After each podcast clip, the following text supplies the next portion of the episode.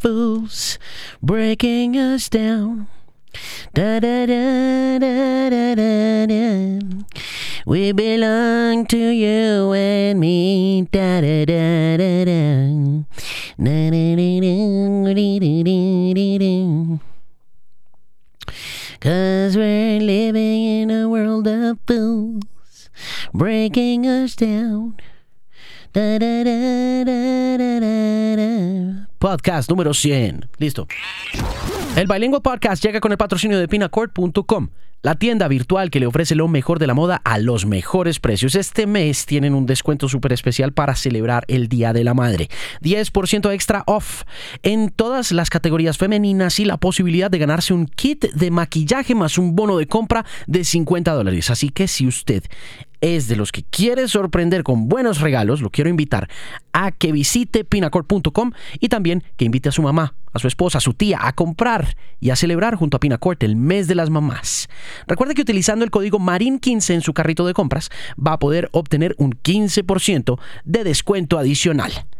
El Bilingual Podcast llega a usted con el patrocinio de Pinacort y comienza aquí. Alejandro Marín analiza el estado de la música, la tecnología, la radio y la vida en la era de la Internet. Este es el Bilingual Podcast. Episodio número 100 del Bilingual Podcast. Y pensé por un momento hacer algo especial, pero dije, no. No, la verdad es que no he tenido tiempo de hacer absolutamente nada especial porque hay tanto trabajo que incluso la grabación de este podcast se produce un día tarde. Teníamos la regularidad de postearlo los jueves en la tarde desde hace un rato y esta semana no nos dio el tiempo. No nos dio el tiempo de sentarnos a producir ni nada y hay un montón de entrevistas guardadas y archivadas para publicar en el Bilingual Podcast. Pero antes, mi invitado especial de hoy es Irving Welsh, una figura increíble de la literatura moderna, escritor de Train Spotting, quien se dio una vuelta por los estudios de la X más música, donde trabajo todos los días de lunes a viernes de 6 de la mañana a 10 de la mañana en el programa Mañanas X en 103.9 FM y en la xmasmusica.com en su computador. Hay una aplicación por ahí que es la X más música, está para Google Play, está para Android y está también para iPhone, así que si no la tiene y vive en otra parte del mundo y quiere escuchar la X más música rápido desde su teléfono celular, puede encontrarla como la X más música. Pero volviendo a Irvin Welsh, invitado del episodio número 100 del Bilingual Podcast. Creo que mucha gente pudo haberse sentado a hablar con Mr. Welsh sobre train spotting, sobre el impacto que tuvo en la cultura de los años 90, por supuesto es una película que yo me vi en su momento y que me causó muchísimo impacto. Y no solo por la temática y la narrativa, sino por la música. Entonces la cercanía de Irving a la música es muy especial. Pero la conversación toma un giro sorprendente, personal, animado, emocionante, y comienza hablando un poco de su retiro que no es tan retiro porque él dice que se mueve muchísimo por todas partes del mundo, pero que finalmente termina en la ciudad de Miami, donde terminan todos los ricachones, adinerados, intelectuales en sus últimos años o al comienzo de su etapa final. Y por ahí arranca una conversación que yo creo que le va a encantar si usted conoce a Irving Welsh. Si tiene el inglés afinadito, prepárese porque esta es una entrevista con un escocés como dirían en mi casa, de raca mandaca. Pero es una fabulosa entrevista y conversación. Más que una entrevista, es una verdadera conversación interesante y es, creo que la mejor forma de celebrar el episodio número 100 de este Bilingual Podcast con Mr. Irvin Welsh.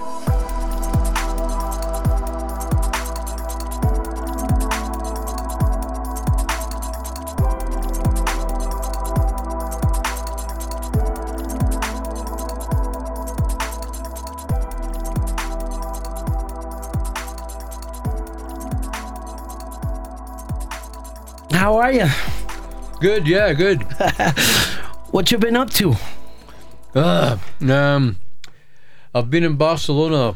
Um, with my, I've been in Miami for a week, just kind of chilling out and relaxing. Um, before that, was in Barcelona for a week, hanging out with my friend Alex, who I haven't seen for a long time. Um, and uh, before that, I was with my friend Sam. She was driving me around Brittany Uh, and before that, was doing a book tour with uh, John King in Paris, who is a great writer, a great friend of mine who wrote The Football Factory. Um, and uh, before that, was on a big UK tour um, from. Um, started off in Dundee in Scotland and ended up in London, and that was um, very great fun, but full on seeing all my old pals again in different cities and um, getting kind of yeah, too many late nights, so kind of struggling a little bit after that. But uh, yeah, it was great fun. It was good stuff. Yeah. Um, how long have you lived in Miami? Um, I've had a place there for about seven or eight years. I've only really been there as my main residence, I would say, for about um, for about a year. But I've never actually I've never actually lived there that long. I've been in I had a you know I've had two months in Barcelona. I've had two months in LA, a month in New York, uh, a month in London, um, time in Buckinghamshire, and uh, and time back in Edinburgh. So it's been Why is that? I mean, you, you you're a hermit. Yeah, I mean, I'm kind of um, a moving target is harder to hit, Yeah. basically. Like you know, so I've been a moving target the last year or so. Um, yeah, but but do you ever dream of settling down and you know just sitting sitting you know sitting back and relaxing and stuff? well, this is me settling down. You know, I settle down. I, I, I'm settled when I get on an airplane going somewhere interesting. Like you know, so um, I kind of like uh, I like that idea of um, I mean, settling down for me isn't being in one place and sort of, uh, you know, keeping my feet up and all that. I kind of have to keep moving, really. I, I, I prefer to be moving. is that something that happened since you were a child, since you, since you were a kid? Yeah, basically. I was always told to sit still. You know, like um, as soon as I can remember being, you know, my mum would tell me to sit still. My teachers at school would tell me to sit still. My bosses at work would tell me to sit still. You know, and I actually do sit still a lot of the time. I'm a writer. You know, I mean, you do. You actually have to sit still. You sit still and type and all that. But um, when I'm not writing, I don't like to be sitting down. So how do you do it?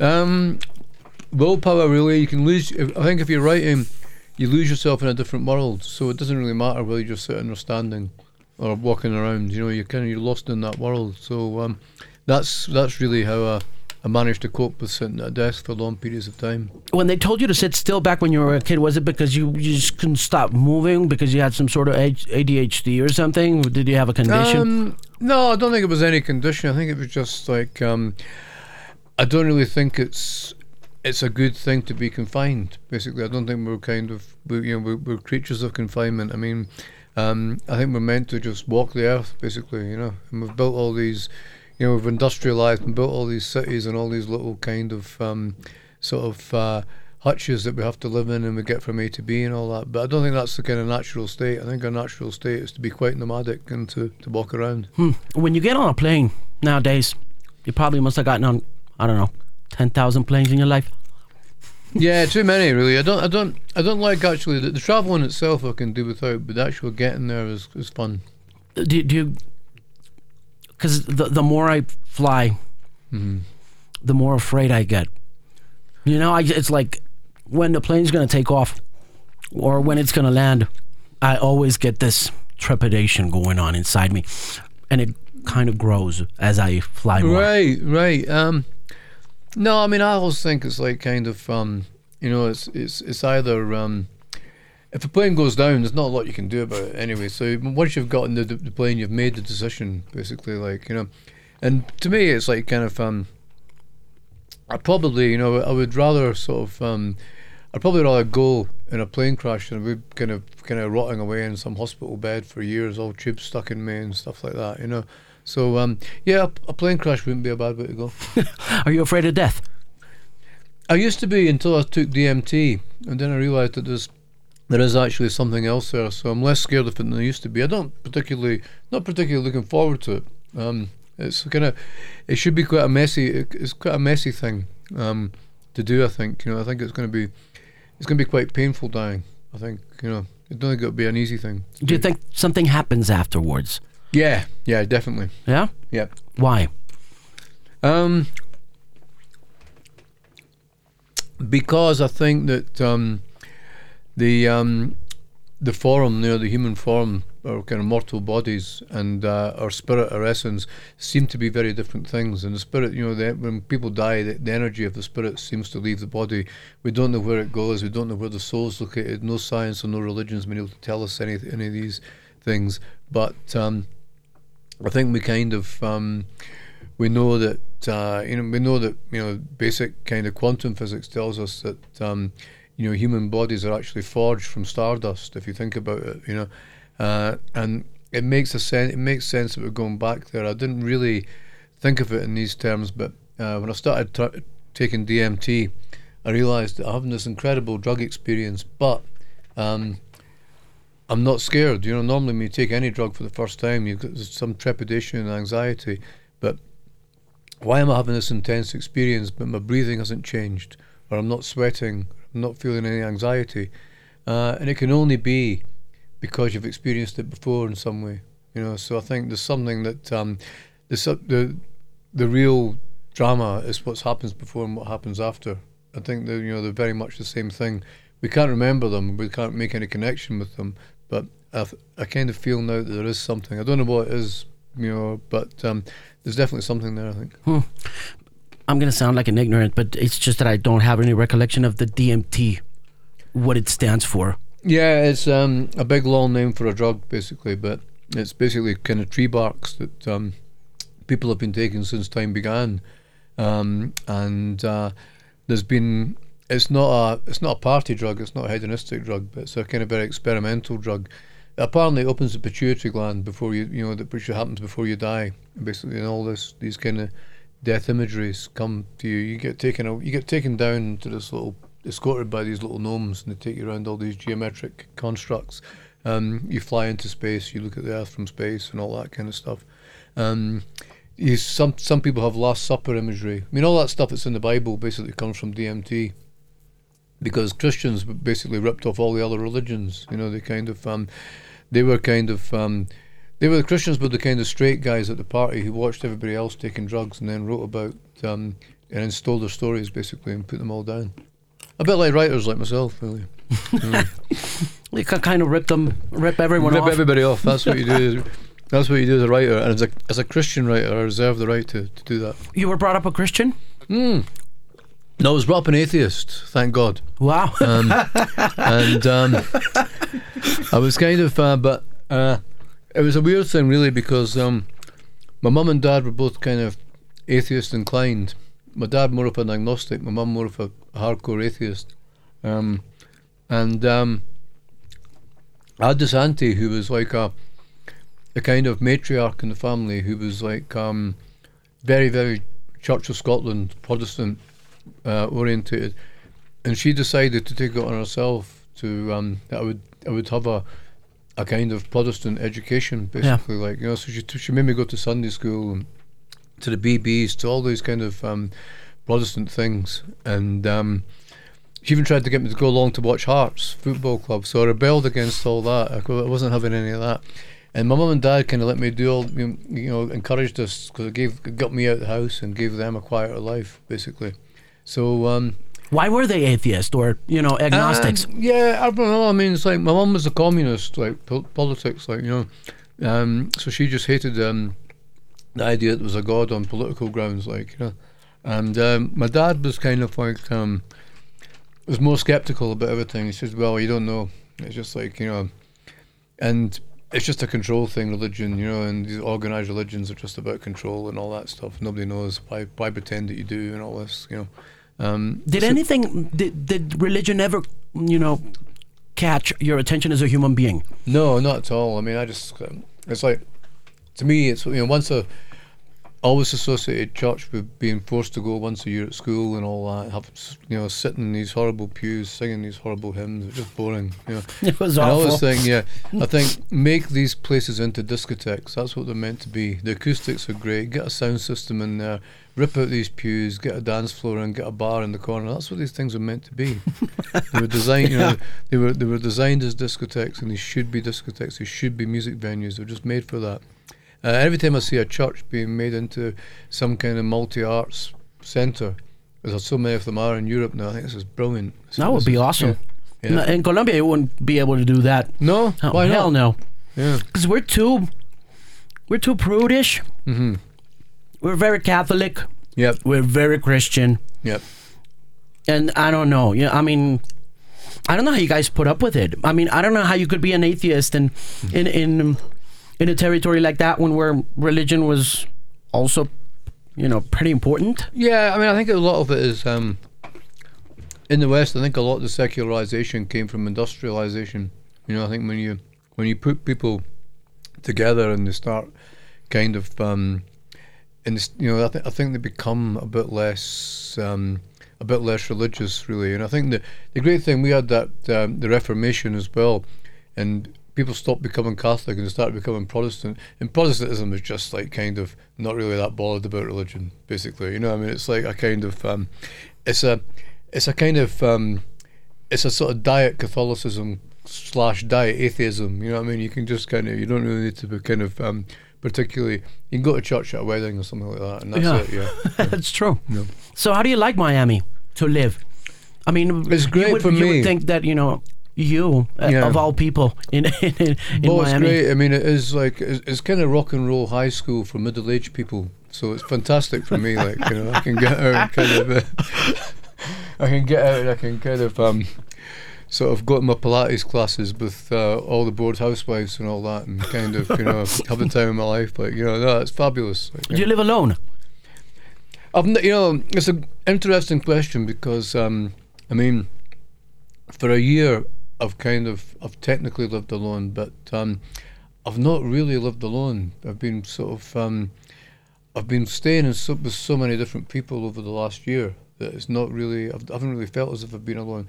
I like to live alone. It's my ambition to kind of um, to when you come out of a long term relationship, you know, I think you kind of you have to live alone before you can get into other relationships again because you've got all that rebound kind of codependent stuff. So um, it's my ambition to kind of properly live alone again for a while. Now, How long did you have this relationship for? Uh, I was married for a third. Well, still am married, but pending divorce. But I was um, with a partner for uh, 14 years. Wow, So it's a big transition to being single again. it must be. hmm I'm scared of being getting divorced, man. Yeah, I've done it. I've liked it so much I decided to do it twice. Like, How do you make that decision? What or does life make that decision for you? Like, usually the partner makes a decision for you. So it's like, like fuck off. I've had enough of you. Like, you know. so, um, so basically, kind of, yeah. That's that's how the decision tends to be made in my case. Like, do you have to go to therapy and stuff like that? I mean, you have to get over it and all yeah, shit. well, um, it depends. Everybody's got their own way of coping with, with these things, and uh, How'd you cope with it? well, I mean, I think any relationship breakup is fundamentally a healthy thing. It's a good thing. Um, you have to remember that um, if if one person in the relationship is unhappy, that's like fifty percent of the people in the relationship. And if the person you're with is unhappy, how happy can you really be? Basically, you know what I mean. So it's like kind of um, you can't really stay in a relationship if you're unhappy. You've got to be happy, you know. And I think that um, you have to prioritize that as a sort of as an essential, like you know. And I think that um, uh, when you move out of a relationship, you kind of um, you th- you you think to yourself, well, you know, if you if you stay too long in it and you're unhappy, then all you see is the unhappiness for the whole time. You let that poison the whole the whole history of the relationship. But if you get out at the right time, you think to yourself, well, we had a couple of rough years, but before that, we had we had you know some really great times and all that, and it was fun. Um, so I think you kind of go you go out of it with quite a kind of good heart and quite a positive frame of mind. Do you think marriage has a lot to do with people breaking up, like the institution of it, the the institutionalization of, of yeah, I mean, I, I don't, I don't really, you know, I mean, I, you kind of, uh, I don't really believe in um, marriage as such. I think it would be kind of, um, I think it would be great if you could just, you know, you could you could get married to show that um, the pair of you were in a relationship and you made this symbolic kind of commitment to each other. But I just like the state being involved. You know, that's when it all gets messy and it's kind of, you know, they have to, they just ba- basically take their cut. You know, they, you know, um, the politics the, of it. the politics of it, the lawyers, the divorces, and all that kind of stuff. That's kind of messy and horrible. But um, it should be a situation whereby you just decide to get married. You could voluntarily do, and you have a, all your friends, and you have a big ceremony and big party that goes on for two or three days, and then um, when you decide, you know, and there's nothing, you know, you just send in a bit of paper to the state, and that's it. And then when you decide to get divorced, you just send in a bit of paper, and you're divorced. Like you know, you have another big party, basically. Yeah, and, uh, move on. How do you get back out there? How do you do it? I mean, because you have to be a pretty healthy fucking person to actually do that. I don't. Um, I, I like. I well, I got be, back out too quickly, which you know, I didn't do didn't do myself or um, the person I got back out with, who was wonderful, didn't do you know, it is wonderful, didn't do do her any good either. Um, so you have to kind of repair yourself first before and get yourself in a, a a position whereby whereby you can offer somebody else something. And I think when you when you come out of a long term relationship, you know, you are quite wounded to an extent, and you think, uh, oh my God, I'm 50% down. There's 50% of me gone. Let me find somebody who can fill this hole, you know, and uh, it make me feel better. And you shouldn't be looking at it that way. You shouldn't be looking at you know the way that um, you know this person can make me feel better, even if they can make you feel better. You shouldn't be thinking about. You've got to think about what you can offer them, you know. And uh, unfortunately, I wasn't thinking about it in that way, you know. So you can't. You have to, and you can't really, you can't really offer any, the, the the answer to that is you can't really offer anybody anything until you get back in touch with yourself and who you are, and sort of um, and start to become independent again. Yeah. Yeah, but that requires a lot of wisdom, and it requires a lot of experience. Yeah, a lot of bad experiences because, you know, kids nowadays, I don't think they'd be able to actually look at things that way. You know, because Well, you so get brittle. that's one of the things you do get. Um, you get kind of older, and you start to, when you you get more wise and philosophical about these things, and you start to think, well, you know, it's like um, it's not really all these kind of fairy stories about kind of live happily ever after. It's not really meant to happen that way in the real world. It's like people will have. Um, multiple partners at different times of their lives, different times of their life cycle. You, you know, your priorities change, the other person's priorities change, and you just have to accept that as the way of the world. And if you get too ossified into things, into that way of thinking, then it is, I think it becomes very, very painful for you, and it becomes very painful for the other person involved. Sexuality has a lot to do with that. Even though you don't Um, want your life filled with that sort of satisfaction afterwards, after you break up, do you feel Yeah, I like think, I think, I mean, um,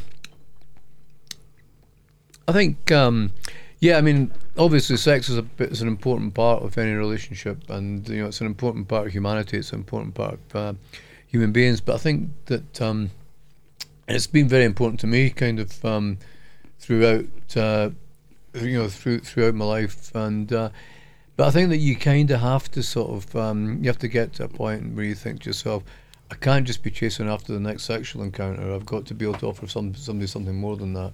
You know, Yeah. so Yeah. Is there any such thing as a normal sexuality? yeah, mine. Everybody else is abnormal. Like yeah. Yeah. Um do you think sexuality is changing? Well, I think um, I think gender is changing as a construct. I mean, I think we, we're moving into post-capitalism. We're moving into um, post-industrialization. With that, the division of labour starts to go. Um, all hierarchies start to go. The basis of the patriarchy become starts to to go. I mean, there's no why. Why do you have a should you have a traditional patriarchal kind of sort of nuclear family structure when people are kind of all independent and working and doing things, you know, autonomously from from their homes and all that stuff? There's no factories or fields that we're tethered to, so there's no basis for that division of labour anymore. Um, so yeah, so obviously that changes that changes sexuality. It changes the way we perceive gender. It changes the whole construct. The whole idea of gender becomes undermined. So yes, it is changing. Yeah. I read in an essay that there was this um, um, theory, this hypothesis this writer had that he said that 250 years from now, we as a generation, or I don't know, as a species, wouldn't be remembered. The, the 21st and the 20th century, the 21st century particularly, would be remembered by how we changed our Yes. mindset towards sexuality more than anything else. Um, yeah, I mean, I think that's possibly the case. I mean, there's there's so many things that have um, there's so many things that have happened. I mean, our knowledge of um, I mean, for example, like kind of homosexuality has become kind of widespread and accepted. Um, the knowledge of um, the the the the negative effects of inappropriate sexualization of children has become kind of well um, uh, more well known now. Um, so I think yeah, I mean I think there's you know the there is a much more kind of healthy, advanced kind of thinking about sexuality. Um, but I think again, that's a natural thing that you know as the, as the, the technology changes and the economy changes and become less tethered to to kind of old modes of production about how we make how we make things and how we kind of make money and how we kind of um, we survive. All these things are sort of um, are changing, and therefore we're much more fluid about things. We're much more open about things than we used to be. Is capitalism over? Are we done?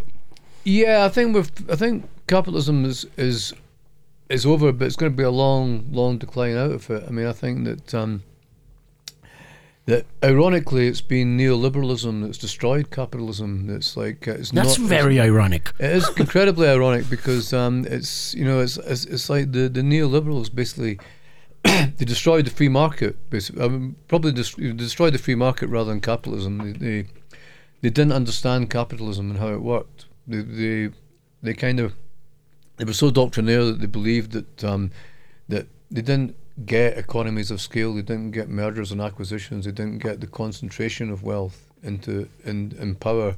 Uh, the the kind of whole geopolitical corporate state, how the how corporations and, and governments would be would, would follow the same kind of interests, uh, acting against the citizens basically, and um, they didn't get that that kind of hierarchical kind of nature of it and that concentration of power.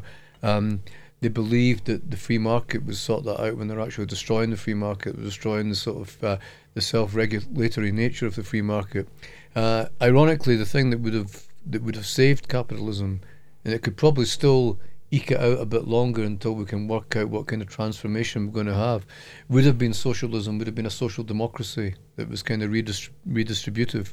Um, see, what happens is now when you take all the money, all the wealth away from everybody apart from the 1%, the wealth of the 1% becomes meaningless because, um, you know, I mean, art, you know, art is only worth, you know, that you're hanging on the walls is only is only worth anything as long as other people want it.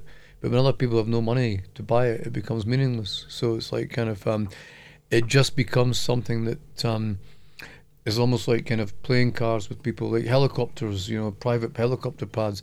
You've got to have people to fly that. You've got to have an infrastructure of staff. You've got for your big house and your big uh, castles and all.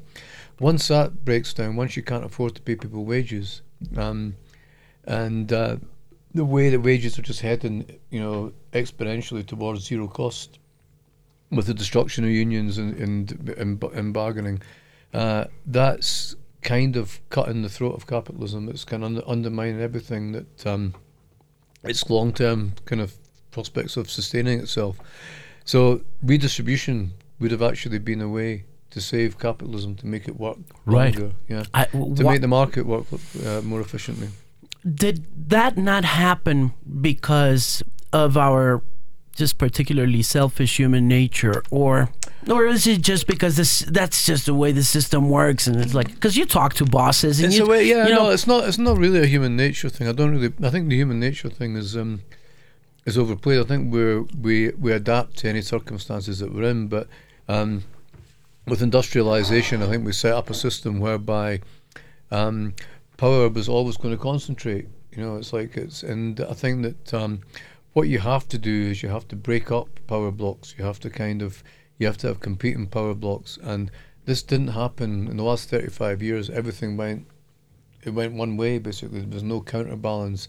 Um, unions were destroyed. Uh, all the institutions of kind of you know, the, the state institutions that were kind of they were flawed, but were basically kind of for everybody within the within the nation. All that was destroyed and was taken to given to the very rich. Uh, so you have this kind of tremendous imbalance now in uh, in society, and uh, it's it's systemic and it can't really be stopped. It's just get you know it's like um, I think the opportunity for it to um, to be redressed or to be changed was probably kind of um, was probably kind of you know the the, the, the before the Reagan Thatcher era, maybe even earlier, maybe even kind of 1945 after the war. But, No, but Reagan had a lot to do with that. Thatcher too. yeah, I mean they, they embraced these kind of um, these kind of doctrines for kind of punitive um, purposes and, and vengeful purposes in the case of Thatcher, but they were also um, Wasn't that liberalism? Yeah. yeah, they were, but it was economic liberalism, but it was also destroying. Um, it was also destroying the, the kind of um, the genuine economic liberalism of the free market. That was the whole sort of um, that was. I mean, it's like kind of um, if you if you look at uh, what Milton Friedman, who was the kind of Chicago economics professor, who was a guru of all that, that, that kind of school of thought, has said. He said that um, monopoly is a reward for efficiency. Now that should have rang bells, uh, warning bells from anybody who believed in the free market. Right. You know, because he was saying that um, that that was an anti-free market doctrine. That was anti the, the, the doctrines of you know of of, of uh, people like Hayek and before him Smith and all that. Yeah. That And was if a, you a and big break with that, and that was a break with um, with with uh, with that kind of thinking. And um, Thatcher and um, and Reagan, they were disciplines of Friedman. They weren't disciplines of Hayek and Adam Smith, whatever the rhetoric they, they kind of espoused was. Um, and but once you do that in an industrial society, once you say that monopoly is inevitable, you're kind of paving the way for a corporate state, basically. You know, you're, you're setting up a corporate state, and that's really what they've done now, where the corporations and governments, basically, through the lobby system, work hand in hand to exploit the citizen. Yeah, that's pretty much where we're at right now. yeah. Yeah. But we're also at this point where we don't really know what the next thing is going to be because it's like you, Yeah. th- you would think anarchy is Yeah. the way. I- Is anarchy the next step? I would hope so. I would hope that. Um, I mean, um it seems to be the way things are shaping up. That um, it seems to be not left versus right anymore. It's freedom versus authority. It's like the idea that you either believe in freedom or you believe that we need. We're in a complicated place. We need a, a strong kind of um, disciplined authoritarian leadership to get us through this. You know, which is something that we've heard before. And the other side is that we use the benefits of this technology. We use this to, to basically have a, a, a free life. We run around in our little communities. We look after each other. We kind of write poetry. We make love in the fields. We kind of, you know, we, we trip on DMT and we have a, the, we have the time of our lives. Basically, the robots do all the work and stuff like that. You know, um, so we should be kind of um, enjoying the kind of fruits of that society, and we should be kind of um, getting out of this imperialistic conquest kind of um, dominance hierarchy frame of mind. But uh, we have to kind of um, we have to change and we have to evolve and we have to let the new the new systems that are in place, the new information technology systems interface with artificial intelligence. We have to let all that change us. We have to be susceptible and open to that change. In that sense, and in that set of ideas, you think science fiction was right? Well, science fiction kind of, you know, you look at some science fiction stuff and um, some of it's great, some of it's ahead of its time. I mean, you know, you look at um, guys like Philip K. Dick, you know, who kind of, I mean, Philip K. Dick's probably one of the biggest writers now. Of you know, he's much bigger now than he was then. You know, I mean, there'd be times when he was just a science fiction writer who probably couldn't get arrested, basically, and now he's kind of. Um, you know, he, he's been dead for years, and now he's one of the great. You know, he's one of the you know, everything that you know. Just about everything that everybody writes now is kind of based on what he was kind of writing in sci-fi. You know, it's like the, you know, so I mean, it is predictive fiction. You know, basically science fiction. It is people. It's people having the, the, the balls to kind of uh, to, to to extrapolate from now what is going to happen in the future, and uh, some of it is weird and, and wonderful, but a lot of it. Um, particularly the more intelligent high-end science fiction, you can't really disprove. It's, these are the writers you want to be watching, to, to be looking at now, like you know. Um, so, yeah, I mean, um, but uh, I think you know, there's this whole interface with the technology seems to be, we seem to be moving into a kind of, um, in some ways, it's sad for people like myself who you know, who've kind of who are immersed in all this, but we're moving into post-art, post-culture times whereby we don't really need art and culture now as an expression of our humanity. And We're that's hard to grasp. It's very hard to grasp because we're going to be, I think we're going to be expressing our humanity in different ways. Our humanity is going to be expressed by us getting into this kind of um, is getting into this more spiritual kind of dimension to try and work out what the soul is, where it is, where it's located, how do we harness its powers, how do we harness the powers of the unconscious brain, how do we kind of, um, you know, how do we, um, if we are connected to the universe, how do we make that connection on that kind of psychic level using all the things that we've kind of, the tools that we have?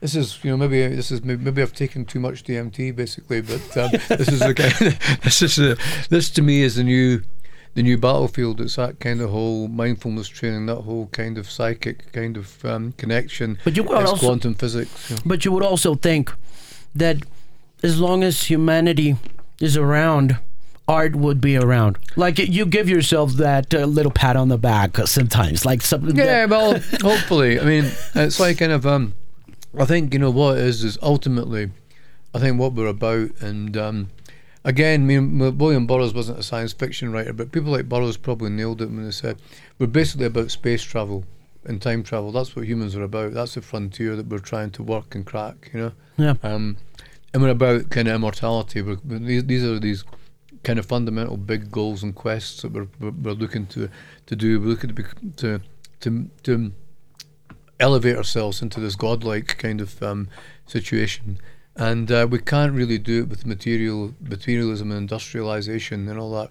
Um, we can do it with we can do it with the technology, but we're kind of um, the the there has to be the interface between the, the, the, the technology and the, the human and the biology and the, the and it has to be you know we have to we're at that point now where we're thinking do we evolve uh, or do we create a new kind of race of androids or robots that kind of do it for us basically or are we the do we pass on the torch you know like kind of um you know in some ways Neanderthals passed on the torch with with Homo sapiens, but they also interbred with Homo sapiens. Did we interbreed with androids? Did we interface with them in some ways and all that? You know, so these are all the um, these are all the big questions because you know it's like we can't travel with with the biological limitations. We can't travel into space in any great way. You know, we can't we can't get anywhere near the kind of new galaxies or new or new technologies. We have to kind of have um, non-carbon based vehicles basically whether it's just psychic thought if that's psychic energy or whether it's just like um or whether it's an actual physical form if we go for form you know we have to have something that can move through time and space kind of indefinitely and very quickly that sounds creepy as fuck. You Yeah. know, when, when- when you look we at should it talk about way. drugs instead we should talk about we should, we should talk about Trainspotting and, and did I like the film this is this is this has got incredibly deep like you know because it's like I immediately think about this evolution, and I'm thinking about this cyborg human being. right You know, yeah.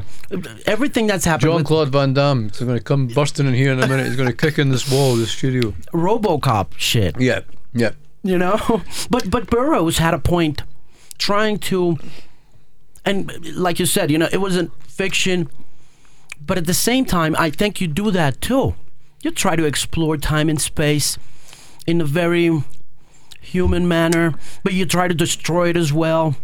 You know, because many you, many intellectuals have this uh, constant craving to find out what time and space is about. You know, well, I, whether think, I think we all do. I mean, I think it's like, um, I mean, I'm certainly not intellectual, but I do have that kind of curiosity about it. I think it's a human thing. You know, I think we kind of um, we're looking at um, the whole, um, you know, what you know. I think the the more the questions that are taken away from us, like kind of, you know, that that um, the nitty gritty questions of how do we get from A to B, how do we get through this day, how do we pay these red bills, and how, you know what what how do we you know these are the these are the questions that we shouldn't really be having to ask in this kind of um, in this age of abundance. You know, you know, capitalism used to be about scarcity, and that was a big problem and all that. You know, and now it's like the current system is about abundance. We can create anything at zero cost. yeah, it's a tyranny too. we should just be giving it to people, but we should be we should be freed up to speculate about all these different things now. We shouldn't be worrying about red bills, you know, and groceries and all that. we have the technology to of look after ourselves and feed ourselves and breathe clean air and drink clean water and all that. We should be able to sit and be able to think through what is our next move? What do we do as a species? How do we kind of fulfill ourselves? How do we make ourselves happy? Writing. I I want to I want to go back to writing for a minute, and um, having to sit still and creating the discipline of of putting putting out work. Uh, how do you go about doing that? How do you? Ah, I remember, I've just suddenly I was in outer space and now just boom back into this chair again. Like it's, it's like, do, do, do, do, do. I that's the sound of me typing. Th- This is a per, this is a very personal question because it's like I I I don't know how to, how you pull it off, and I would love to actually find a way to not be out there all the time because I'm out there all the time thinking Right. all this shit, but I can't put How it into do it? writing. Um, Say you've got to find ways to center yourself, basically. And, um, you know, to me, it's like um, to get the discipline. Um, I do things that kind of that put me in the moment. Like, you know, I do my, I've got my boxing, I've got my Pilates, and you know, I have to, I have to. When I'm doing my boxing, I have to think about what I'm doing. You have to be present in the moment. You know, you're going to get punched in the face, basically. Um, so you got to think about these things. I think just having something to do that's physical, uh, I think it's very, very important for you for your whole kind of discipline, your whole framework. That um, if I was just sitting there at a desk all the time, letting my brain kind of unspool all over the place, I wouldn't be able to pull it all back in. You know, you have to think to yourself, I need some kind of structure here. I need to build some kind of structure out of all this madness. So when I tend to write, I just the first draft is just me, you know, pouring my guts out. It's just comes, it's re- it just comes completely from the subconscious. Then I think, well, I've got a mess here, and I don't know what this is about. So then I'll take it away and go through it and study it and think, what is the theme of this? What's emerging? Who are you know? What is the main theme that's coming from this? Who are the main characters here? Who, who are they? And then I'll start to do work on the characters. I'll start to read about the the theme, um, and um, and then I'll start to structure it as a story. I'll start to think about what happens at the beginning here. What happens? You know, what happens to these characters? What obstacles do they have to face, and how do I resolve this story? So you're looking at you start to look at a very traditional kind of three act structure after that. So that's you know that's basically the way I kind of um, impose discipline on it. Now I know a, a lot of other writers who don't work that way at all. You know they'll they'll do the very reverse. They'll think about this is the story, this is the three act structure, this is you know, and then they'll they'll kind of basically pre-write the whole story in their head, and then when they actually go to write it, they've done all the hard work. Basically, they've kind of you know they've you know they've. I've tried to work like that myself. It doesn't really work for me. Um, I've just got to spill my guts onto the page first. Um, all this embarrassing kind of stuff that uh, that nobody should ever see, basically. Um, I, I I hate anybody seeing the first draft of anything I've done because it's just a mess. you know. so Yeah. I've got to kind of make something out of that mess that makes sense to me. The amateur the amateur tends to show the first draft, none that, no matter what Yeah, the consequences, because because the amateur's like kind of proud of Yeah. what he wrote, and then his impulse is to kind of you know be vain about it, and you know Yeah, no, definitely. I mean, it's like kind of um, the first draft is just really for your eyes only, and you know, the second and third as well. I think, but um, I mean, I've got a friend who's just written. Um, who's shown. I, I hate it. I keep saying to people, don't show another writer your stuff because if it's any good, they'll just steal it. You know, they won't even know that they won't even know they're doing it. You know, it's a subconscious thing again. You know, but um, I've got a friend who's um, showing me stuff that he's done, and it's actually really good. You know, which is kind of more problematic in a way, because if if somebody just writes you stuff, who sends you stuff that's terrible, you can just say, oh, I can't read it, mate. I can't. You know, even if you've read it, and if if, if you've read it and it's bad, you just say, oh, I can't read it. I've not got time. I'm really you know snowed under. But don't give it to another writer. Don't give it to another writer. Give it to somebody else, or an agent or a publisher. Um, but if it's good, then it's like uh, you think this is going to be a pain in the ass because I've got to tell him it's good now, and it's going to be insufferable, and um, and he's never going to finish it because he's just going to be basking in this, and he's going to think, you know, um, so it's that th- it's that kind of thing that you have to sort of um, you have to say, you know, this is good, but the real work starts here now. You know, it's like you've only all you've done is you've opened the door to possibility. Now you have to really learn the craft of a writer, which is boring, but you have to do it in order to get something that's that's going to that's going to work as a book. You know. Yeah. So um, so that's the stage I'm kind of at. You know, and I want to be um, you want to be kind of um, supportive and encouraging, but I'm not. I'm so not a mentor type of guy. You know what I mean? I'm not really. Um, I'm not really great at kind of um, at mentoring sort of people or sort of uh, or being um, or assisting people in that way. It's Yeah. just um, it's a selfish thing. You know. I mean, I just you know I, I just want to get on my own shit basically. um, we were talking about art. Now I I, I, I can go back up.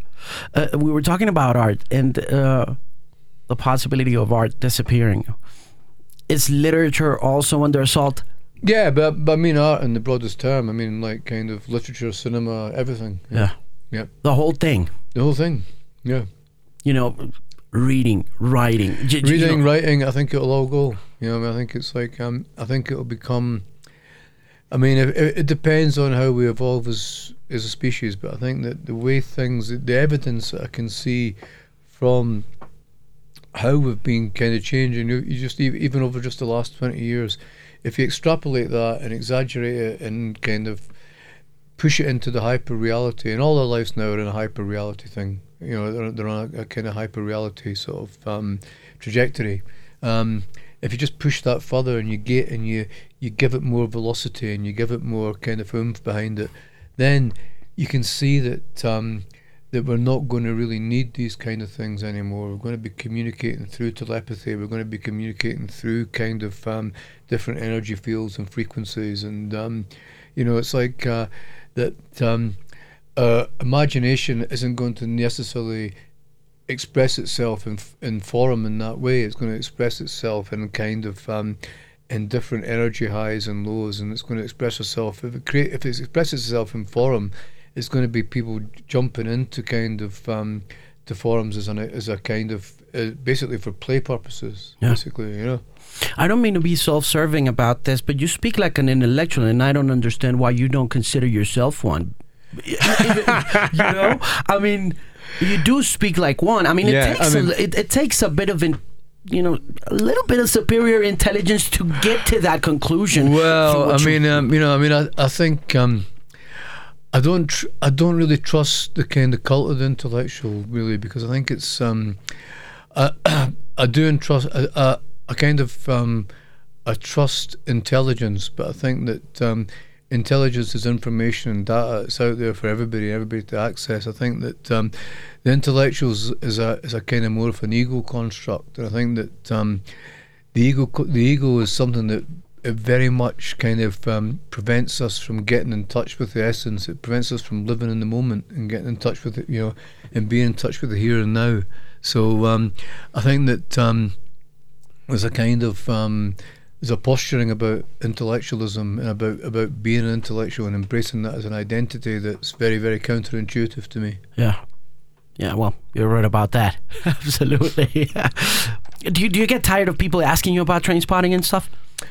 Um, no, no, because um, it's just it's great to know that um, you've kind of created something that people have got interests in, and different generations of people have got an interest in. I mean, it's something that you want to do. Basically, it's something that every every artist, whatever they're you know they're working, they want you know they want some they want to do something like that that makes that kind of mark that has that kind of um, imprint. But I mean, it's not it's not the best book I've done, um, but it's always going to be the most successful because it's you know the characters have gone into this kind of um, they've gone into the kind of pantheon or the culture or whatever you want to call it. Uh, so yeah, so it is a it's it's it's a good thing for me that people are still interested in it. They're much more interested than I am, but uh, it's a good thing that they are interested in it. What are you going to be talking about here at the at the book fair? Hmm. I don't know. Jonathan Levy's inter- uh, is interviewing me, and Who's um, he? I, I'm sorry, I don't he's an know who he is. American. He's an American writer. He's a very, very smart guy. A very, very good guy. And um, I'll have to be on my, my toes because I'm sure he'll slip in a few kind of uh, what do they say in America? You're gonna slip in a curveball. So he might slip in there. He might slip in a curveball or two. Uh, but he's um, he's a very good guy. It should be it should be a a kind of relaxed sort of Yeah. um, conversation. So it should be fun. What kind of a curveball do you expect from him? Oh, it wouldn't if it was if I was expecting it, it wouldn't be a curveball. So you're with the British Council. You came here with the British Council. Yeah. Do you have a Yeah. relationship with them? Do you have a close relationship with them? How does it work? Um, I don't know. I mean, I think that you know the the British Council kind of um, they've got the responsibility to promote art and literature, kind of for, for, for the UK throughout um, the um, you know throughout the world, basically, and you know they have offices everywhere, and uh, you know it's it's it's a you know it's a fantastic thing for for writers and artists to be involved in because um, it's you know it's it gives. Um, it, gi- you know, it just gives you a chance to see the diversity of culture. People for people, uh, you know, abroad to see the diversity of culture from these islands of, of Britain, um, from these rapidly changing islands now. You know, so uh, it's you know it's it's kind of um, it's so strange that um, that you know sometimes they call me a British writer, sometimes they call me a Scottish writer. It depends what's. it, depends how things go are going. Like Would you be able to pick one export from that region? Would there, would you be able to say, you know, our biggest export is this? And I don't mean to be nationalistic or anything. I'm just saying. that, you Right. know, Oh God, our biggest export is whiskey, and it's destroyed half the world. Like you know, we've destroyed all the indigenous cultures of America. Blame it on the Scots. Like we're the original drug pushers. Like How long are you going to be in town?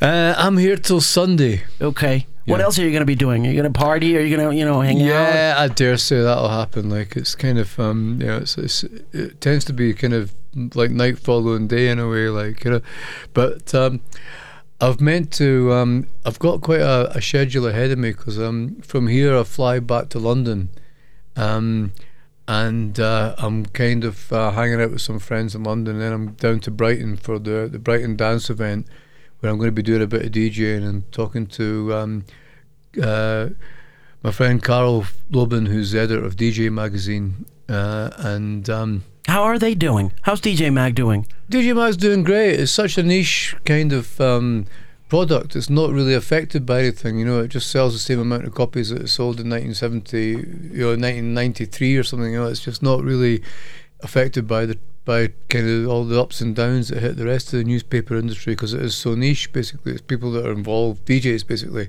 and now everybody's a DJ. So it kind of you know, it's, it's, a, it's, it's one of the few it's one of the few businesses that are actually going to thrive. That can, you can actually see thriving into the into and the yet future. they're you know they're niche, but yet they do the 100 DJ Mag list, and they do the you know they're Yeah. they're, they're known across Yeah, the yeah, globe no, they're, that. they're, they've got an American uh, DJ magazine now. They've got you know they've, they've, they've become very very successful. Like you know, when you and, DJ, uh, what do you play?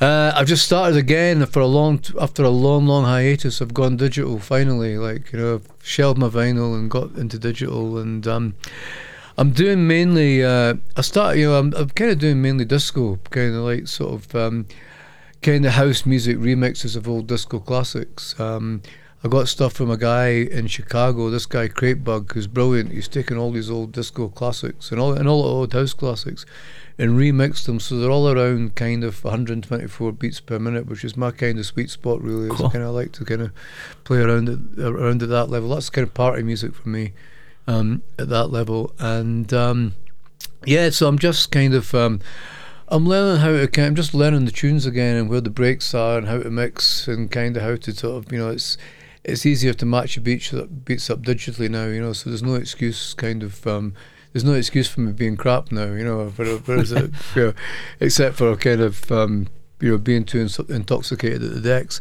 But I'm doing um, number six festival uh, in September um, and uh, doing Ibiza in September um, when it all gets a little bit quieter and all that. So yeah, so I mean, I'm kind of um, I'm just this summer. I'm just going to be practicing and getting back into some kind of or get not getting back into some kind of DJ shape because I was always a terrible DJ, but getting into some good DJ shape again. Like, yeah. Why'd you stop?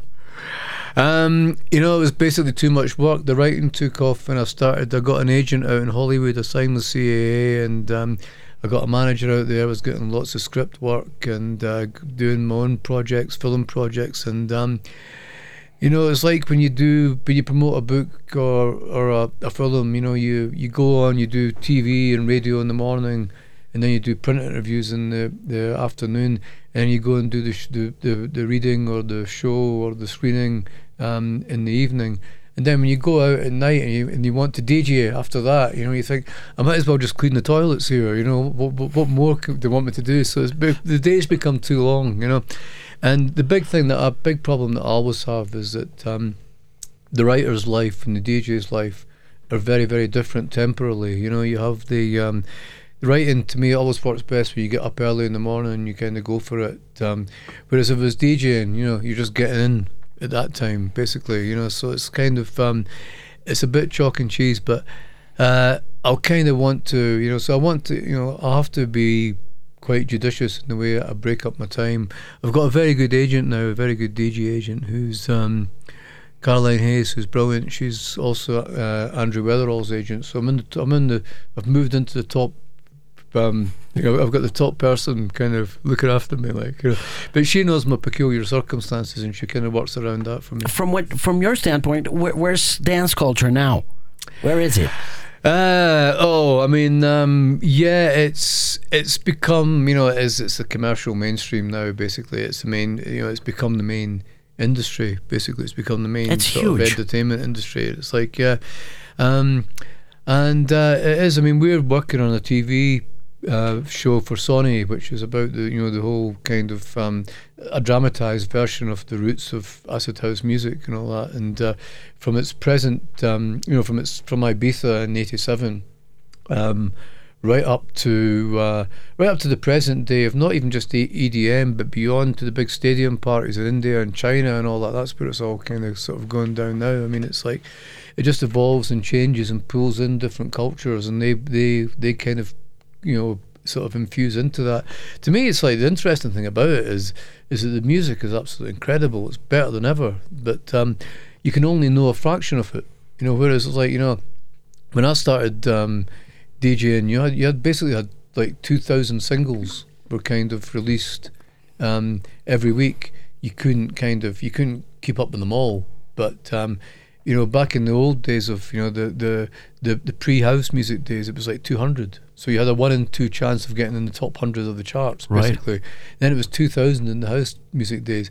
Now, digital, I mean, it's like you can't you can't keep up with the, the stuff. It's the tip of the iceberg, like you know.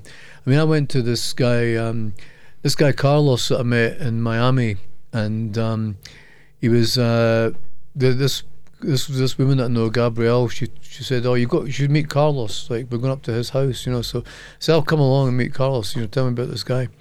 And I th- and this this guy sh- played me some music that he did. He just done this house music. He was playing me some tracks of this house music. Then he played me some of this rock and roll stuff that he's done, the classic kind of sort of rock and roll kind of you know. And I thought, this guy's a fucking genius. You know, how does nobody know about him? You know, it's like kind of 20 years ago, this guy would have been a superstar. You know, an absolute superstar. Right. Because he can do every form, every genre of music, and he can do it all brilliantly and completely originally. And I think, why doesn't people know about this guy? And you know, and people do know about him. He's produced stuff and he's done stuff and all that, but most of his stuff is not actually put out there. It's all you know. It's it's all there. I think this guy's either going to be ex- explode and he's going to rule the world in 18 months' time, or you're never going to hear from him at all. You know, and I think there's just you know. There's so many people like that now. The barriers to entry in music have become so non-existent that, in some ways, if if you really have talent, it's, it's there's so many people that have got talent now. And there's so many people that are kind of good. It's very very hard to kind of stand out. You Hmm. know, um, and it's you know it's, it's you know I thought this guy's fabulous. Like you know I just kind of um, I just wanted I could just you know if I for DJ I could just play his stuff all the time. You know nothing else because he just he's so prolific and it's all so good and so quality and nobody else knows it. You know so, but um, I think you know I think um, this is you know it's there's so much stuff. This the crate bug guy I was telling you about in Chicago who um, who you know, I mean, he's he's he's known in Chicago. He's friends with, with Derrick Carter and all these guys that kind of you know they're established as the, the, the kind of main men in the Chicago house scene. But Yeah. nobody really knows him outside of that. And again, like um, I'm thinking, like kind of 20 years ago, he would have been the man, basically, like you know. Yeah. But And there's millions like him in every, you know, there's people like that in every town, basically. That's everywhere. Yeah. And I think there's a lot of people doing that in all sorts of uh, areas, Yeah. which is which leads to my question. That's related to the destruction of art and literature and music. Um, 200 years from now, maybe th- the new Trainspotting writer will never hear from him because he's just like your friend in Miami. You know, he's just hanging- Possibly, but- you know he's a genius, but he doesn't have his stuff published on the web. He's not Yeah. on SoundCloud. He's you know he's probably going But he on. might, the, you but, know, but he might send it to us through his, his telepathic superpowers, like you know, just implant it in our heads and we listen to him all day long, like, you know. but only with one section of the brain. The other section will be learning a foreign language or something like that, you know, or kind of, uh, or flying off to space. But yeah, no, it's like I mean, I think that you know things do change. I mean, it's like um, Trainspotting would probably never be published now. If I wrote Trainspotting now, no mainstream publisher would take it on. Right. Um, I think it'd be very difficult because because um, the industry as a whole, like all industries, have become very conservative. It's about kind of um, that's really funny, man. Yeah, I mean, is, yeah. but people have people are less conservative, but the industry has become more conservative. Yes. and uh, and you get and you get governments and you, but, but you also get this new trend of you know possible tyrannies about to happen you know you get the alt-right movement you know you you, you get the polish you know Yeah, getting yeah. nazi all over again and it's, Yeah, yeah, it's so yeah. fucked up it's too weird man It is, and I think it's like you know. I mean, I think that um, again, it's this. You know, it's like because we're we're living, we don't know what the next thing is. You know, we're we're, at the kind of tail end of capitalism. We don't know what replaces it. So we're all nervous. We're all in this kind of existential kind of crisis, and I think when that happens, um, the the kind of dumbest guy with the loudest mouth tends to get heard. You know, somebody who who has all these certainties, even if they're false certainties, tends to get heard. I mean, it's like kind of um, you know, blame it on somebody else, blame it on the immigrants, blame it on kind of um, blame it on women for not knowing their place is is in the kitchen, or you know, blame it on kind of um, the industrial working classes and all that who are you know and uh, you know uh, you know so it's like kind of um, it's you hear all this kind of stuff that's kind of constantly sort of that's constantly regurgitated. Um, people don't really learn the lessons of history, unfortunately, and you know we do we do tend to make the same mistakes again. Um, and it's quite you know it is it's again it's that thing I was saying about earlier. It's like you know there's always people who want to be controlled. They want they don't want freedom. It's because it, it, it, it asks too much of them. it's know. also a choice Yeah, it demands too. You know, it, de- it demands too much responsibility, basically. It's, you know, and um, you know, it's, it's some people who just want to be told what to do. You know, they want to be told, they want to be organised and regimented. They want to be told what to buy, what to watch, what to like, what to you know. It's, it's uh, I think it's just very, very ingrained, and um, until we kind of get into, until we you know we invest in proper education, not all that kind of phony vocational stuff for jobs that don't exist, but until we get into kind of um, until we get we get people involved in, in sciences, until we get people involved in philosophy, until we get people involved in kind of um, thinking about kind of economics, and uh, we won't get a kind of um, we we won't get the kind of um, people being prepared to take on that kind of responsibility and, and people being prepared to enjoy that responsibility and thrive on it and have fun with it. does trump interest you as a subject No, not at all. Not at all. Um, he's um, it's just, it's just, it's just a, a kind of boring, not very interesting reality TV star who's managed to scam a kind of nation through its fundamental weaknesses because it's you know it's been paralyzed with money, um, basically. So it's just you know he's but.